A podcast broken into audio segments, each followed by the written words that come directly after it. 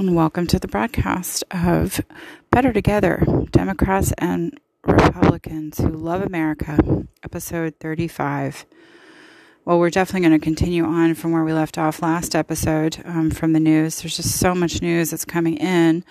And of course, I couldn't start the show without paying homage to the warriors, warriors, warriors. That kind of eerie chant that kept going through my mind as I was at work just a few blocks away from Warrior Stadium, actually, downtown San Francisco, Mission Bay, and um, completely clueless about the calendar. I mean, I saw saw the game um, in South Lake Tahoe, the the pregame or the game before today, where they won over Boston. Um, and that was pretty great. But I didn't know we were so close to the end because I just can't keep up with basketball season. It's very long.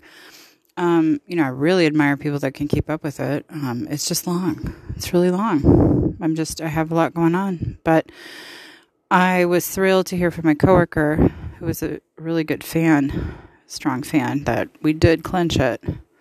No one was really watching it at work. Usually we have like dedicated rooms that have the screens on, but we were all, it just was a really busy shift. And, um, yeah, it was kind of a checkout time, but they were supposed to have fireworks right in our site, but then I'm glad they canceled if that or they just called it off because yeah, it was too windy. We had our gale force winds, and you know that'll interfere with the chopper with the f- fireworks, and we don't want an ember flying in our chopper and blowing up the helicopter, please, with the child. No, not a good plan. So thank you for not having the fireworks near the hospital with the children. We appreciate that. Um, there's other ways. So I was reading the news. I'm like, oh, oh, it's going to be interesting getting home tonight. Um, how am I going to get home? And Muni was like, message, message, message, rerouting, rerouting. Re- I'm like, I'm never going to get home. Never going to get home. And if I took a Lyft, it's traffic. And, you know, we are the city that sleeps. Did you not know, San Francisco? We like our naps and we like our, we like our turn in early. if you don't know that. Little known secret it's not like New York in that way. We're not a city that never sleeps. Uh, we like our we go to bed at ten o'clock sharp at night. There is nothing open huge swaths of the city because people are tired and they're getting their good rest to get up early and work hard. It's a very ambitious city, but we love our sleep hygiene. Yeah, it's true. There's really only a few places like way downtown that are like reminiscent of a real city that way. I don't think a lot of people know that. So now you do. So there you have it.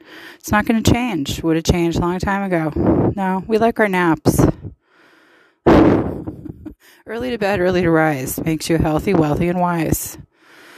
Quote from my grandmother, third generation native. Anyway, so uh, tonight, though, it's wild. And when there's a game like celebration and you win a championship, all bets are off. So, yeah, the bars are, you know, hopping and the parties are flying and yeah, the bus is full at all hours of the night and so, you know, in those occasions, yes, people will stay up.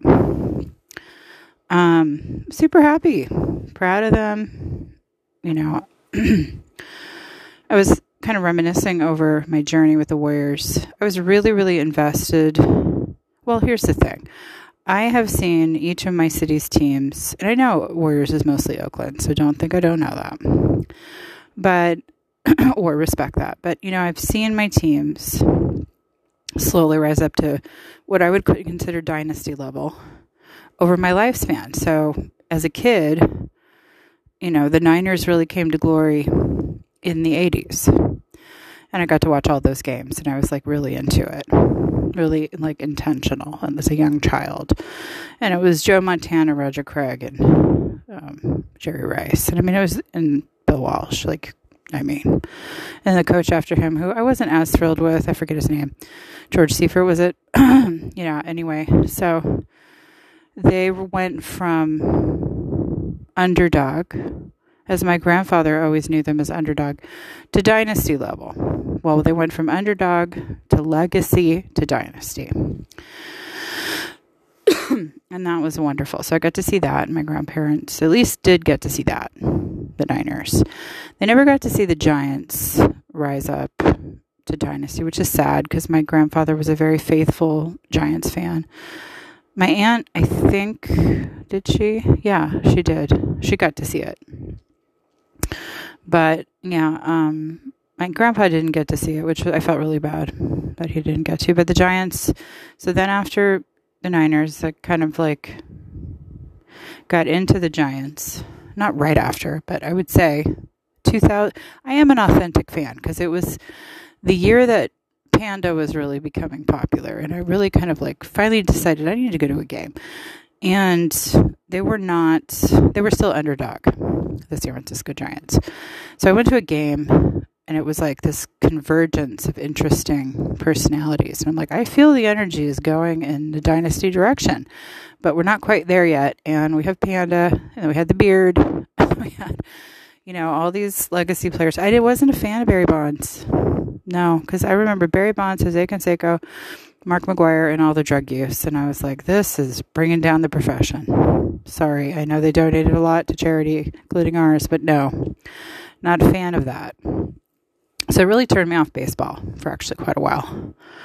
Just felt it was rigged and people were drugging up, and I was like, this is not, there's no integrity. Well, I felt like that got cleaned up, and Panda kind of brought me into the thing. And ironically, I actually knew the general man or assistant general manager, I should say, at the time, Bobby Evans, because he was the deacon of my old church.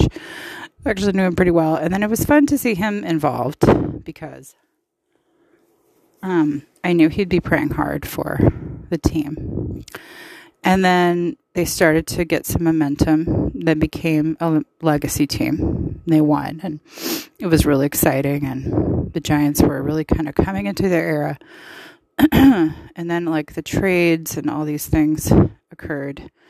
Bobby was promoted to general manager, which was really exciting. And they were on a roll, and it really was like win after win after win. And it was just when it's that momentum, they they skyrocketed up to leg to leg to uh, dynasty level. Yeah, and so we got to see them really get into dynasty level, and that was really fun. And you know, then I kind of tapered off. Um, I like Tim, the pitcher. I forget his last name. Sorry. And I was like, well, what's left? Hmm, we have a really great football team.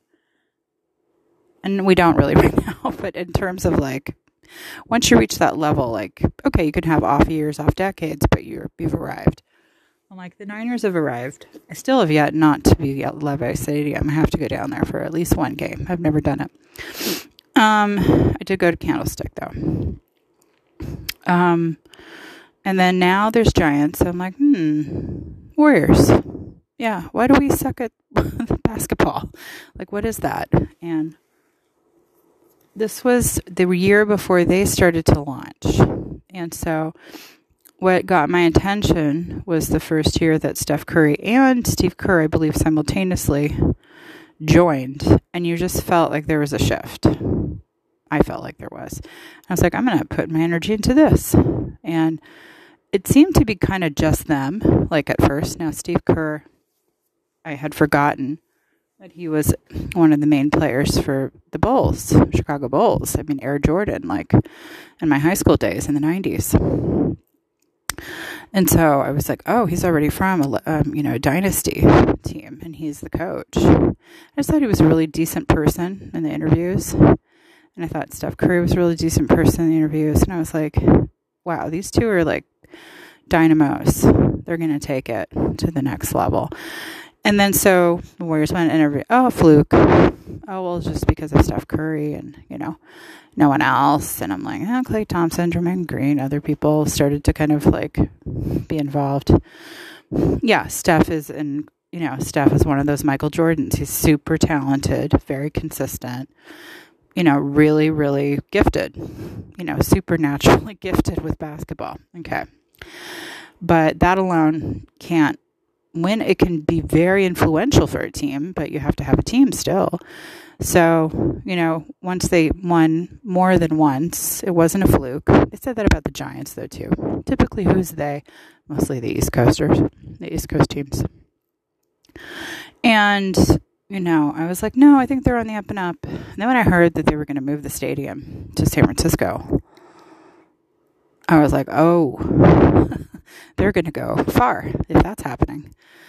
And this is before the place was built and everything. And I was like, oh, this is the vision, is it? Okay. Well, then that's going to be a game changer for them. so, because now they will join the legacy team of, you know, teams of the Niners and the Giants. So, you know, hey, if you're coming over here, get ready. And they absolutely did. Yeah. And I think a lot of Oakland people were sad that they left.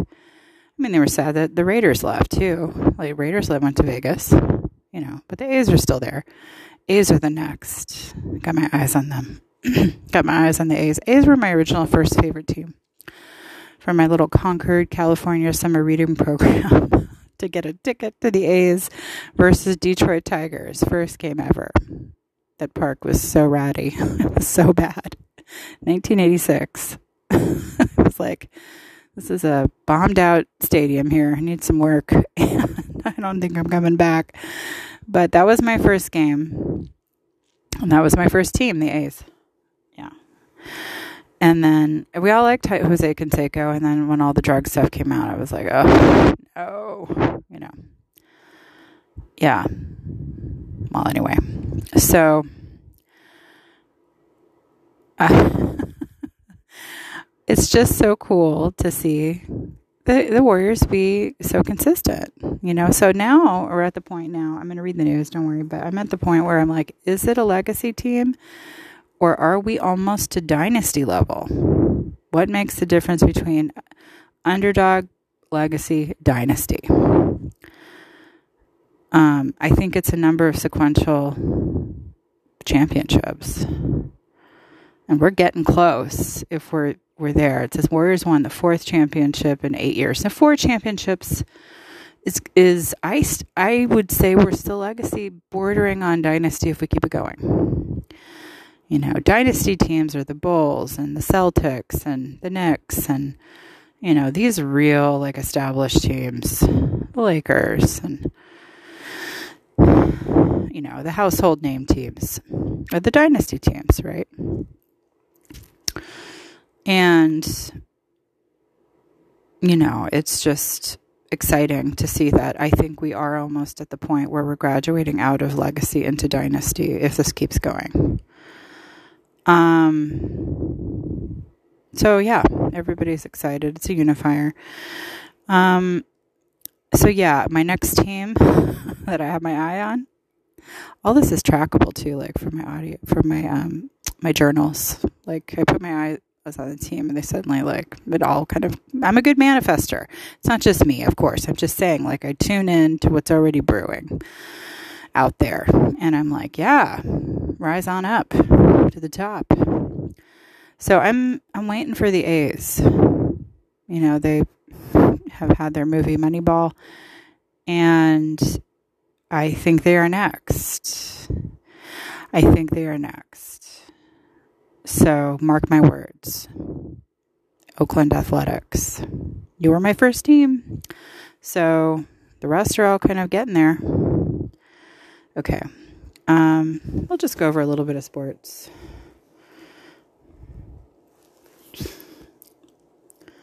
I thought I had more articles. Okay. Steph Curry collapsed to the ground in tears as the Warriors won a fourth championship in eight years. That's so great. After winning three championships from 2014 to 2019, Golden State missed the postseason entirely the past two years. The injury stuck. Well, we're not going to go through the whole history, but still. Yeah. We had a little lag and then come back. It's great. NBA teams with the most championships after Warriors beat Celtics. I think what's important about this particular championship, the end 20 the 2022 NBA Finals, is that we did win against the Boston Celtics, which is a key dynasty team. I mean, there's no debating. You know, the Celtics have been amazing for decades, consistent for decades. So that we beat them on their own turf, which enabled me to get home tonight. so thank you, because there's no way if it was at Chase Center, I would have had to sleep at the hospital. And there's no way I would have been able to get mean, airlifted home. Like, no, it wasn't going to happen. So um, there's a photo. Watch Warrior fans take to the streets to celebrate NBA title. So they had the big screen up at Chase Center, a few blocks from where I work, and the whole like lawn. You can watch it, which was clever, and that was fun. I'm gonna just skim because we've got a lot to cover. I want to get to the nitty gritty. Okay, so Steph won. Steph Curry won MVP, which is great. We're talking about abolishing the MVP. I don't know. It's a tradition. There's nothing wrong with an MVP, I think. Does everybody need a trophy? Come on. Come on, you know, he deserves it. He's he's he's just he's just art in motion to watch when he does those three pointers, right? We all know. My drink of choice celebration. I was going to do champagne but I decided to go for a good old fashioned um, 1970s screwdriver, which is orange juice. Well, my version orange juice, seltzer water, and a shot of Seagram's extra dry vodka because it's so smooth. Extra smooth vodka, not dry. So it's great. So I am having a celebration drink. But I figured the orange juice has the vitamin C to keep me energized. Whereas, like, if I had the champagne, it might go it might go in a wild direction by the time we get to China. But yeah, this is a this is a celebration night for sure. The bars are full. I'm sure a lot of business was made. This is great for the city. You know, and it's rare that we all get really happy because again, the wind is freezing. It's like torrential wind. I mean, it's like tornado winds. It's not that bad, but it's bad. It's gale force. Like, and the weather really does affect you. We have kind of crappy summers in terms of the weather, but everything else is great. But it's a great place to cool off. People from Texas love it here in the summer because they're like, oh, you have free air conditioning. It's amazing. And it is. But, you know, like when we have a sports team win, everybody's just nice. You know, what a difference the bus ride was with all the Warriors fans on the bus. And I was just like, everybody's just like neighborly and, and nice and smiling. It's just lovely. You know, I wish we could capture that and have that every day. Instead, no, tomorrow, probably back to the darting eyes. you know, it's like, let's just hold on to the Warriors juice here, okay? Um, there's a book, San Francisco Chronicle book, Golden Revival celebrates Warriors championship season. That's nice. Editor from from emerging for emerging products and audio Sarah Feldberg. So there's a book, Golden Revival. If you want to buy it, maybe Amazon. I'm not going to read it.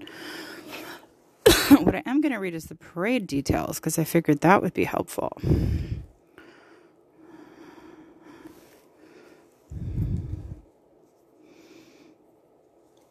What to know? Warriors Championship Parade, NBC Bay Area. NBC Bay Area staff yesterday. The parade. Monday coverage begins at 9:30 a.m. Dub Nation, it's time for another parade. Come celebrate the Golden State Warriors' fourth title in eight seasons during a championship parade on Monday along Market Street in San Francisco. I'm going to write that down. The parade will start at 11:20 a.m. at the intersection of Market and Main Streets. And the team said the route will just be over a mile long. We'll wrap up at Market and 6th. NBC Bay Area, NBC Sports Bay Area, and Telemundo 48 will all televise and also live stream the parade starting at 9:30. Bookmark the page, come back, watch our live stream right here. You can also visit you can also Google, I'm sure, Roku, Roku, Apple TV, Amazon Fire to view the live stream. Maybe I'll just keep that in my file. Well, that's nice. What would be, I don't have like a URL to give you. but that's the deal if you want to watch it. Monday, 9:30 gathering, 11 a.m., 11:20 kickoff. Is that right? Yeah. 11:20 a.m. kickoff. Okay. And so I would like to see and I'm looking forward to the future of the Oakland Athletics and their victory parade. Where? Fox Plaza, maybe, shall we say? I don't know. What's a good place? In Oakland. Let's dream. Let's dream big. Because Oakland needs the boost, too, by the way. Um, Fox Plaza. No, that's in San Francisco. What am I saying? Fox Theater. that's what I meant to say. The Main Street, derp, derp, derp. There's a lot of options. Let's just visualize the Oakland Athletics and their victory parade to be. Okay? Okay. Let's go now to other news. I'm going to skim some of these things. Did I do this? Okay, that's fine. Um oh yeah, I wanted to talk about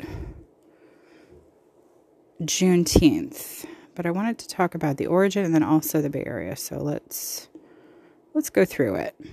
Juneteenth.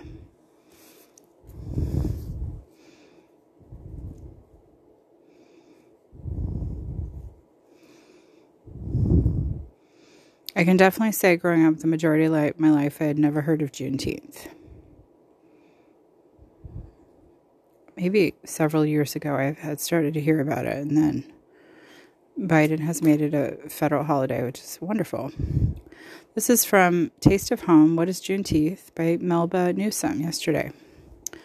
On June 19th, 1865, shortly after the end of the Civil War, Union troops arrived to take control of Galveston, Texas. This is where the remaining enslaved blacks in Texas finally learned of their freedom nearly three years after the Emancipation Proclamation. The day became a holiday known as Juneteenth, a portmanteau of June and 19th. Mantua, Portmanteau. I wonder what Galveston, Texas is going to do for their celebration since they are the location of the city of this of this holiday.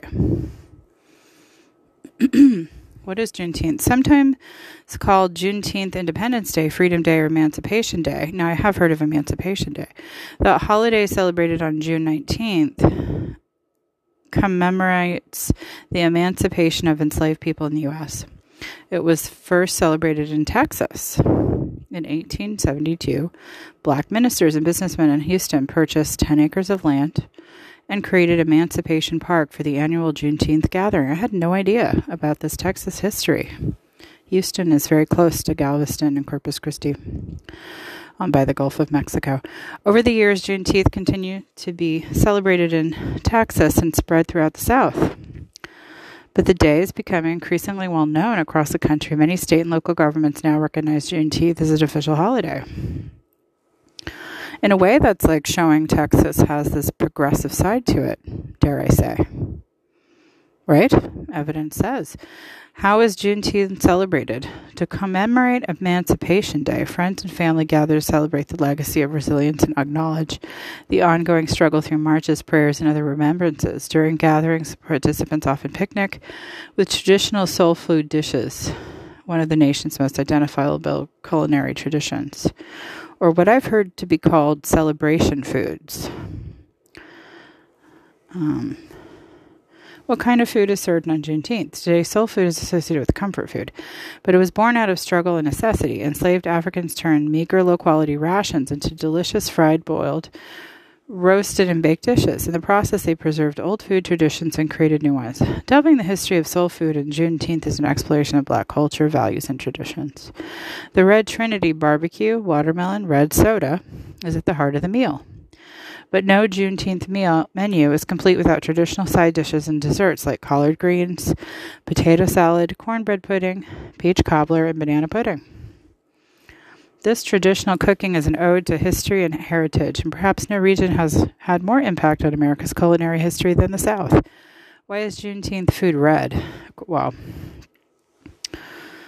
let's see if I'm right about this. According to the culinary historian and food writer Michael Twitty, the popularity of red foods in the community might date back to the enslaved Yoruba and Congo who were brought over to Texas in the 19th century. Both cultures consider the color red as an embodiment of spiritual power and transformation and enslavement narratives from Texas even contain stories of an African ancestor being lured using red flannel cloth. Okay, I thought it was going to be blood. I'm glad it was wrong. Historian Fred Opie theorizes that this could be traced back to Asante and Yoruba, Yoruba special occasion celebrations, which included offering up the blood of animals. Okay, I was kind of close. Especially the red blood of white birds and white goats to their ancestors and gods.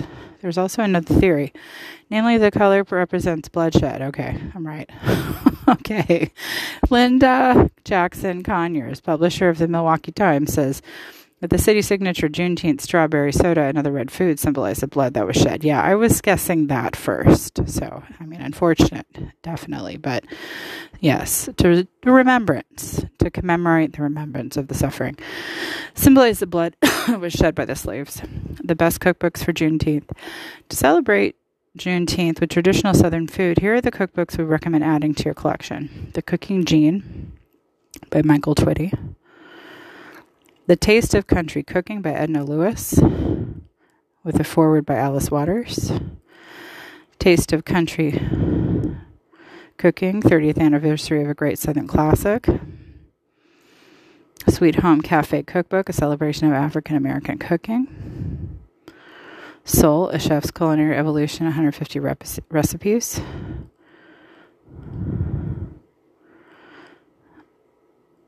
That looks really cool. These are good cookbooks. Okay, so that's what Juneteenth is. We appreciate the definitions. And I'm really surprised about the Galveston, Texas reference. So I hope Galveston goes all out and like coverage and talks about it and make it a thing because this is actually um, a progressive value and I mean, it should be talked about, and we should all know this, and we don't. So, but you know, here's one thing that isn't talked about. There really wasn't like an instruction manual for how white Americans should and could celebrate Juneteenth. Um, you know, it's an awkward position, right? Regardless of your political spectrum, um, I think it's un- I think it's unclear right? I think dialogue should be brought up with diversity, equity, inclusion groups all over the country to be like, this is how we, meaning black Americans, would appreciate you, white Americans, celebrating Juneteenth. I think we need some guidance. I think we need some instructions so that there isn't cultural appropriation going on out of ignorance or just no guidance, frankly. Um, and it's awkward, right? But so the conversation should be had. Let's see if we get a guidance here. Local News Matters by no author. Juneteenth events around the Bay Area offer ways to celebrate Black history and culture. San Francisco Mayor London Breed kicked off the Juneteenth holiday season this past Friday with announcement of a flag raising ceremony at City Hall. Juneteenth is a federal holiday that commemorates when enslaved African Americans in Galveston, Texas were notified of their freedom in 1865. Biden made June 19th a federal holiday in 2021, but as Breed mentioned in her speech, people celebrated black culture and history on the date for years prior. Here's a snapshot of some upcoming public celebrations across the Bay Area this, this year San Francisco. Juneteenth, Juneteenth Freedom Celebration, June 18th, 11 a.m. to 6 p.m. Just one second. Fillmore District, San Francisco. This celebration will span eight city blocks and feature community leaders, performers, vendors, fashion, free. Well, let me find the date. Come on. Okay, so that's tomorrow or no, that's Saturday, Saturday, June 18th, 11 to 6 in the Fillmore District. I'm going to do that, I think. Sat, June 18th, 11 a.m. to 6, Fillmore. That sounds really fun and free.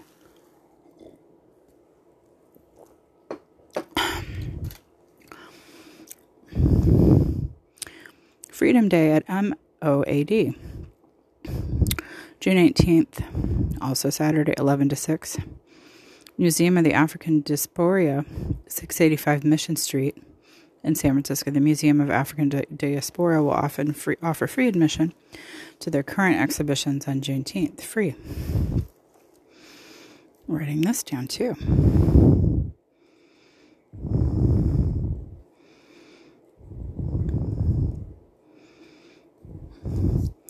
SF Blackwell celebrate. Okay, SF Wall SF Black Wall Street celebration Sunday, June nineteenth, Gilman Park, San Francisco. The third annual Black Wall Street celebration will include food vendors, Black Millionaire Marketplace, live performances, amusement park rides for our children all day, free. Gilman Park. Sunday. Marin County, Marin City Juneteenth Festival. June 19th, Rocky Graham Park, 800 Drake Avenue. So, oh, they took out Sir Francis Drake. Okay, it used to be Sir Francis Drake. Unless that's a totally different Drake. Rocky Graham Park, 800 Drake Avenue, Sausalito. Actually, that actually might be Drake. Sorry. I'd heard a rumor that Marin was trying to get rid of Sir Francis Drake and change it. I just wonder if that's it. Marin City's sixth annual Juneteenth festival with kickoff with live music, food, local vendors. This year's theme is looking toward the future, free. That's a good theme. Juneteenth Tiburon celebration, June 17th, 4 to 7. Oh, that would have been today. No, yeah, that would have been today. 4 to 7. Sit Well, it's over. Never mind. Okay, Mill Valley Freedom Festival, Sunday, June 19th, 11 to 3, Mill Valley Downtown Plaza, 87 Throckmore, Throckmorton Avenue, Throckmorton Avenue, Mill Valley. This inaugural event will celebrate Juneteenth with poetry, live music, storytelling, family friendly games free. What about Oakland area? Alameda County, Oakland's Juneteenth Festival, June 18th, 19th, 11 to 8, Lake Merritt Amphitheater. The 10th annual Pan African Wellness Fest on June 18th will showcase meditation, mental health resources, yoga, Tai Chi, self defense, spoken word, interactions at installations, and more. On the 19th, party with some of the Bay's most popular DJs. Tickets are $5. Berkeley Juneteenth Festival, June 19th, 11 to 7. Adeline Street at Alcatraz Avenue, 35th Avenue, Berkeley Juneteenth Festival is a focus on the family fun and entertainment with live music from several jazz performers, including Nate the Soul Singer. Free. Cool.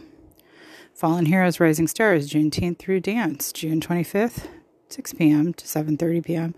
Virtual live stream. The Grown Woman Dance Collective of Oakland will have their annual dance performance celebrating strength, resilience, and joy. This year's virtual showcase will be live streamed and is free to watch. Free. Hayward Outdoor Fitness Festival, June 18th, 10 to 1.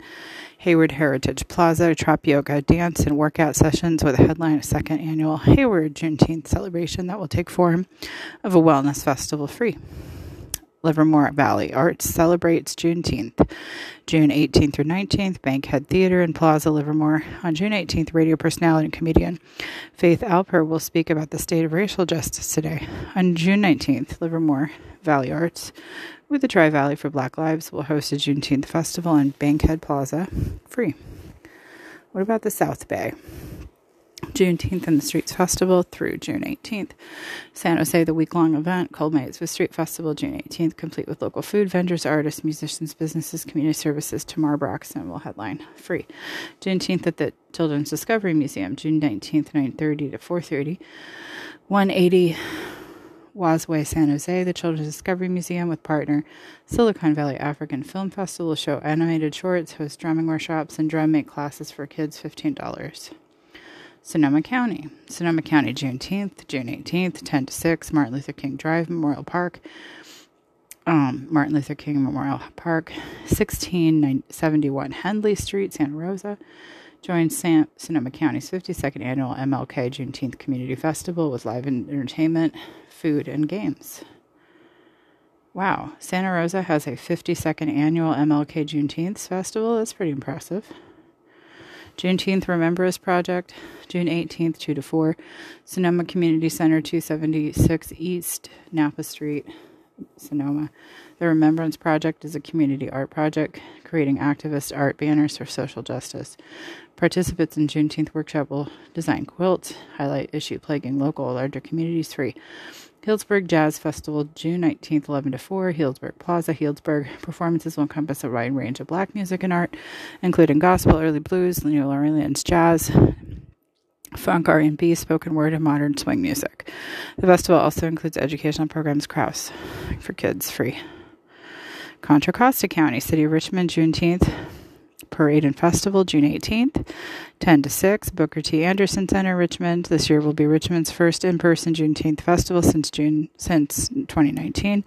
The parade will start at 10 at the Booker T. Anderson Center and end at Nicholl Park, where a food festival and live music awaits. Free Juneteenth proud to be part partner painting, June 19th, 6:30 to 9:30, 548 Contra Costa Boulevard, Pleasant Hill. Celebrate Juneteenth, the night of painting, led by instructors with painting with a twist. The whole family's welcome. 42. Um, Solano County, Vallejo's 32nd annual, 32nd annual Juneteenth celebration, June 18th, 11 to 4. Martin Luther King Park in Vallejo. Vallejo's festival features 75 to 100 exhibitors and expects hundreds of visitors to come out Enjoy vendors selling merchandise and food, activities for children, and live entertainment free. Wow, that's a lot of ways to celebrate Juneteenth. You know, I guess we'll just, I mean, I would go to several things.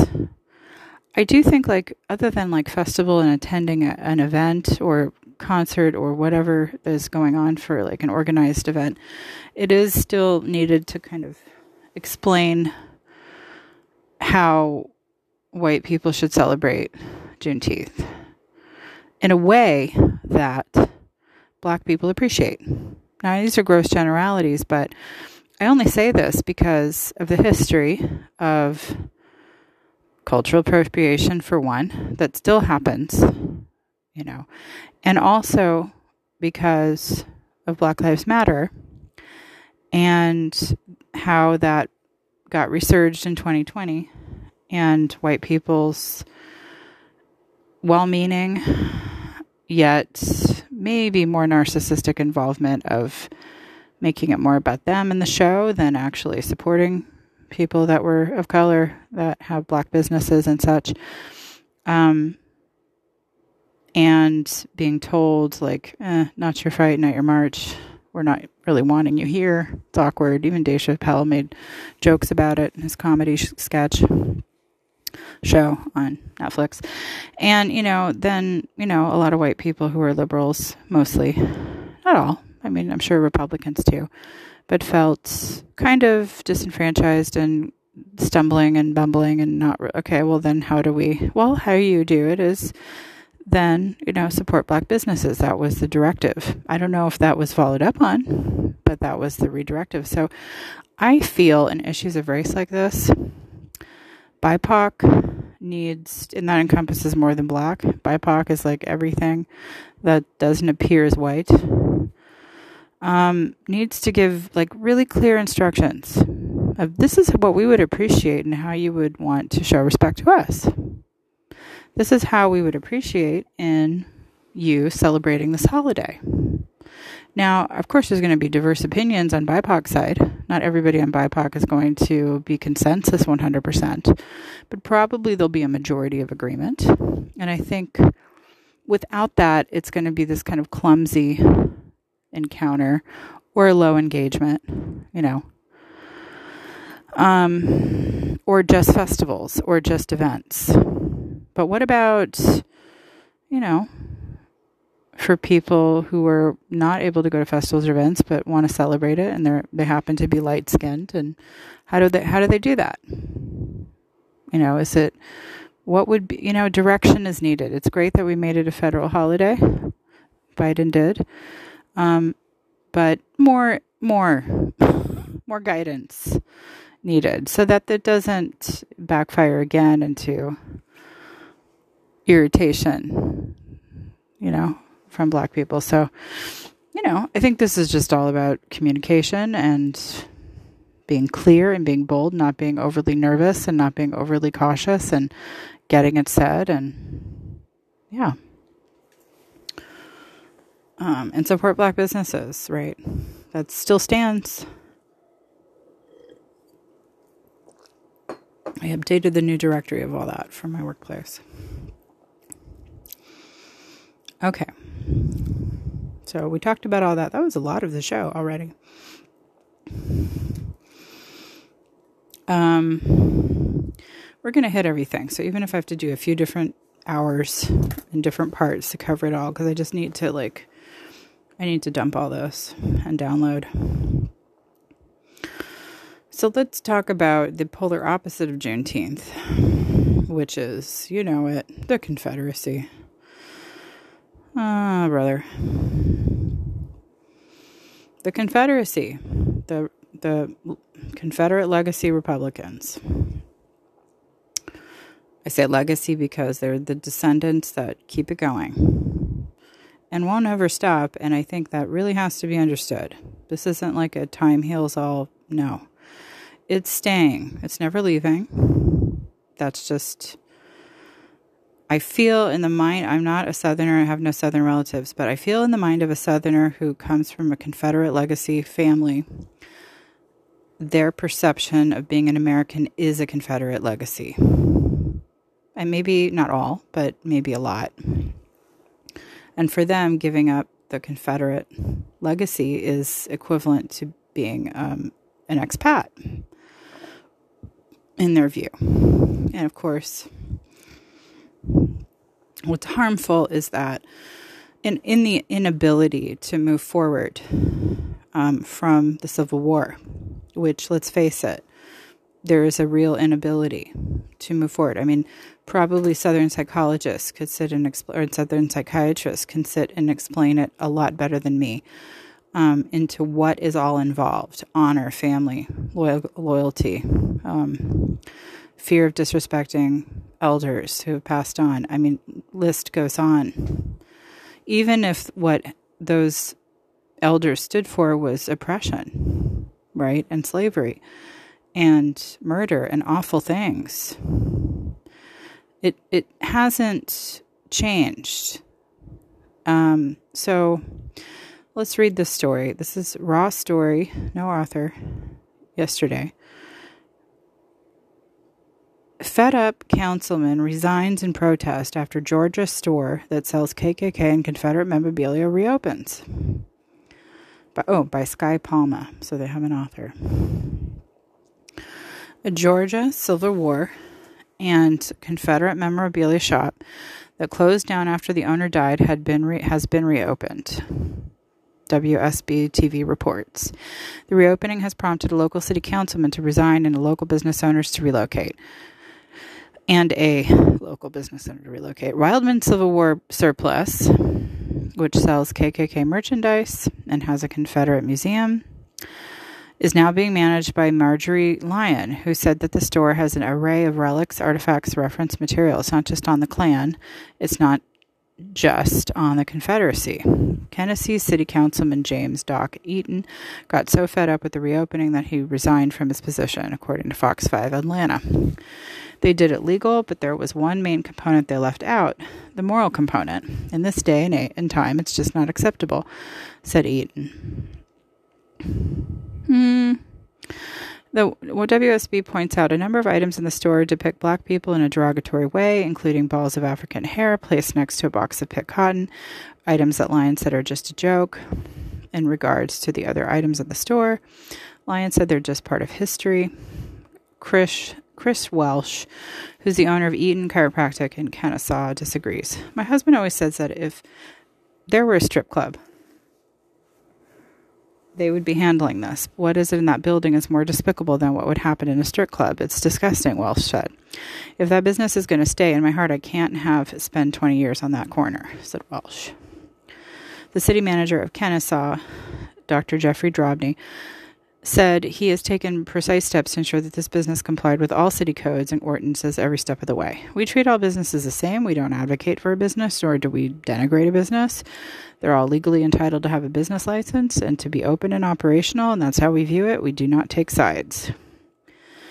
Well, I mean, this is kind of the idea, but it's obviously needs evolving and some reshaping.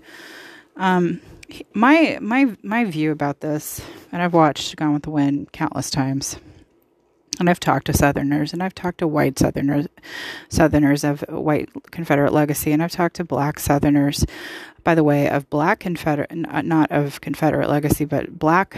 Um, descendants of the South who are just as proud to be from the South, despite the heritage, despite the slavery, despite, and that always is such a fascinating part of this because I'm from the West. All my family's from the West, all from San Francisco and or you know other countries that try and move here so i don't you know i'm on the outside looking across the country trying to figure this out right and i always was so curious to talk i've met enough black southerners who um, are equally as proud to be from the South, despite the fact that they were oppressed, despite the fact, you know, that from a Western point of view, it would be like, well, wouldn't you want to run for the hills and get out of there as quick as possible and move anywhere else but there? And you'd be surprised that a lot of people are so attached to their own family lineage and struggles and overcoming obstacles and history and no they're like, this is my home. I'm not leaving. I don't care KKK. I don't care all this stuff. This is my home. This is my family's home. We're not going. And there's something beautiful in that type of um, we're not going to be kicked off our land, I guess, is what I would call it. So it's always so perplexing to me, this issue. Um, and probably some can't wait to leave and never look back but a lot are proud to be there. So, I mean, come on, folks, it's 2022. It's been hundreds and hundreds of years. And, you know, every new generation, there's a whole new level of Confederate legacy descendants that it's not going to change. So my view is like because I'm a I'm a central dem it's not going to change. You know, wisdom to know the difference between what you can and cannot change, the serenity prayer, that is not going to change. So all you can do is reframe it and go, okay, you like your monuments, you like your Confederate flags, you like these symbols and icons of your ancestors that remind you and make you feel close to your family, even though they represent horrific, you know, horrific evils where do these things belong? They are American history. Everyone can agree on that. They are American history. Dark American history, you know, um, a divided American history, but they are American history. There is no doubt. So, would you not put these things in a museum? Is not a museum or a museum franchise. Ideally, federally sponsored and also state sponsored. You know, similar to that, as I was saying, I might have talked on this before, as the Holocaust museums that are all over the world, of which feature, sure, the Jews and many other groups in very derogatory, awful, victimized positions as well compared to the Nazis. But the, the bottom line is the Jews take it as this is a story. This is part of our story. This is our heritage. This is our lineage. We're not going to edit it out. We're not going to make it look pretty. We're not going to pretend it wasn't there. We're going to show it in all its rawness. And I've been to several Holocaust museums, and it's powerful and it's educational, and it needs to be shown and it needs to be supported. And the Jews understand this. And for some reason, that parallel between the Holocaust museums, between the Nazis and the Jews all over the world, isn't translating over to our country with the issue of the Civil War and um, the slaves and the Native Americans, by the way, too, that were involved, and the the white plantation owners, right? And these what I would say Confederates and Confederate legacy families. They're not getting the parallel. And who is they? I mean, maybe both. I don't know that it's been talked about enough. But the attitude has been well, let's just take down all of these Confederate flags. Let's just take down all of these monuments because they lost and it's inappropriate to have this stuff up in the parks and on courthouses. And agreed. Yeah, they don't belong at parks, they don't belong at courthouses. Um, but they do belong somewhere because it is part of American history, however you like it or hate it. Um, and I, I have said this before, I hope it will happen. You know, I think there should be an entire chain of properly well educated historians from the South that cultivate um, a museum chain all over the South of all the historical sites working along, white and black, working alongside to tell the story. To tell the story of the blacks, to tell the story of the white plantation owners, to tell the story of the Native American tribes of those regions, by the way, don't forget them. Um, and everybody's story needs to be told. And when everybody's story is told in the context of the safety of a museum or its history, then everybody is honored. And what is the South often trying to always promote? The honor, their own honor. Now, their honor could be a totally different moral compass than other people's, but honor is what they understand in their own mind about carrying on honor with their families, but they don't have an outlet. So, random KKK events and hate groups, no. Um, Civil War museums, of which KKK is featured as an exhibit in terms of the clothing or the paraphernalia, yeah, it would be equivalent to a Holocaust museum that features swastikas. If you don't agree, go to a Holocaust museum. I dare you. You're going to see a ton of, you know, outrageous, derogatory everything. But the point is that's the point. That's the point. That is the point. Not forget. Keep it in your mind. Keep it in the forefront of your mind. Learn from it. This is a story. It needs to be told. So I just would like that same metaphor. Maybe the Jews can help. I don't know. Facilitate this. I really think it's the answer to this Southern strife. I also think it would honor the Southern blacks to give them funding and a proper platform to tell their story of survivorship and their photos and their documents and artifacts and everything uh, right alongside plantation owners and their descendants, right alongside Native American tribes of the regions. And the South is vast.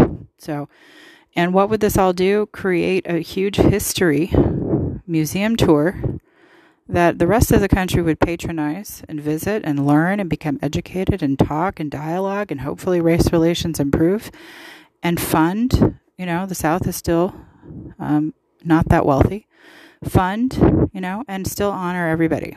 Does that going to mean it's going to be one kumbaya and there won't be any hate groups? No, but it will mean that there is now a healthy place to discuss these really intense, brutal chapters of American history, right? There can be talks, there can be events, there can be art, there can be poetry, there can be you know, speakers of descendants of slave owners and slaves and everything. I just see it just being this amazing idea that obviously the Holocaust Museum people understand and have put into action. And, you know, we just, I don't know if it's my party on the left just wants to like shut it down, shut it down. We don't want to see it. We don't want to hear it. We can't deal with it. Well, you have to know your past to know your future. That's a common thing I hear black people say to other blacks who don't want to hear it, don't want to see it, feel bad. I don't want to feel bad. Well, you have to know your past to know your future. And everybody's story is worthy to be told. In a context that has boundaries and ethics and rules, you know. And no, I don't. I mean, I, at the Holocaust Museum, it's not like you can go purchase swastikas so then you like wear it on your pin on your way out. No. But you could purchase a book, you know. you could purchase some sort of proper, you know, item that is not going to be viewed as a hate symbol, right? So that's where this article is failing because they're actually selling KKK merchandise.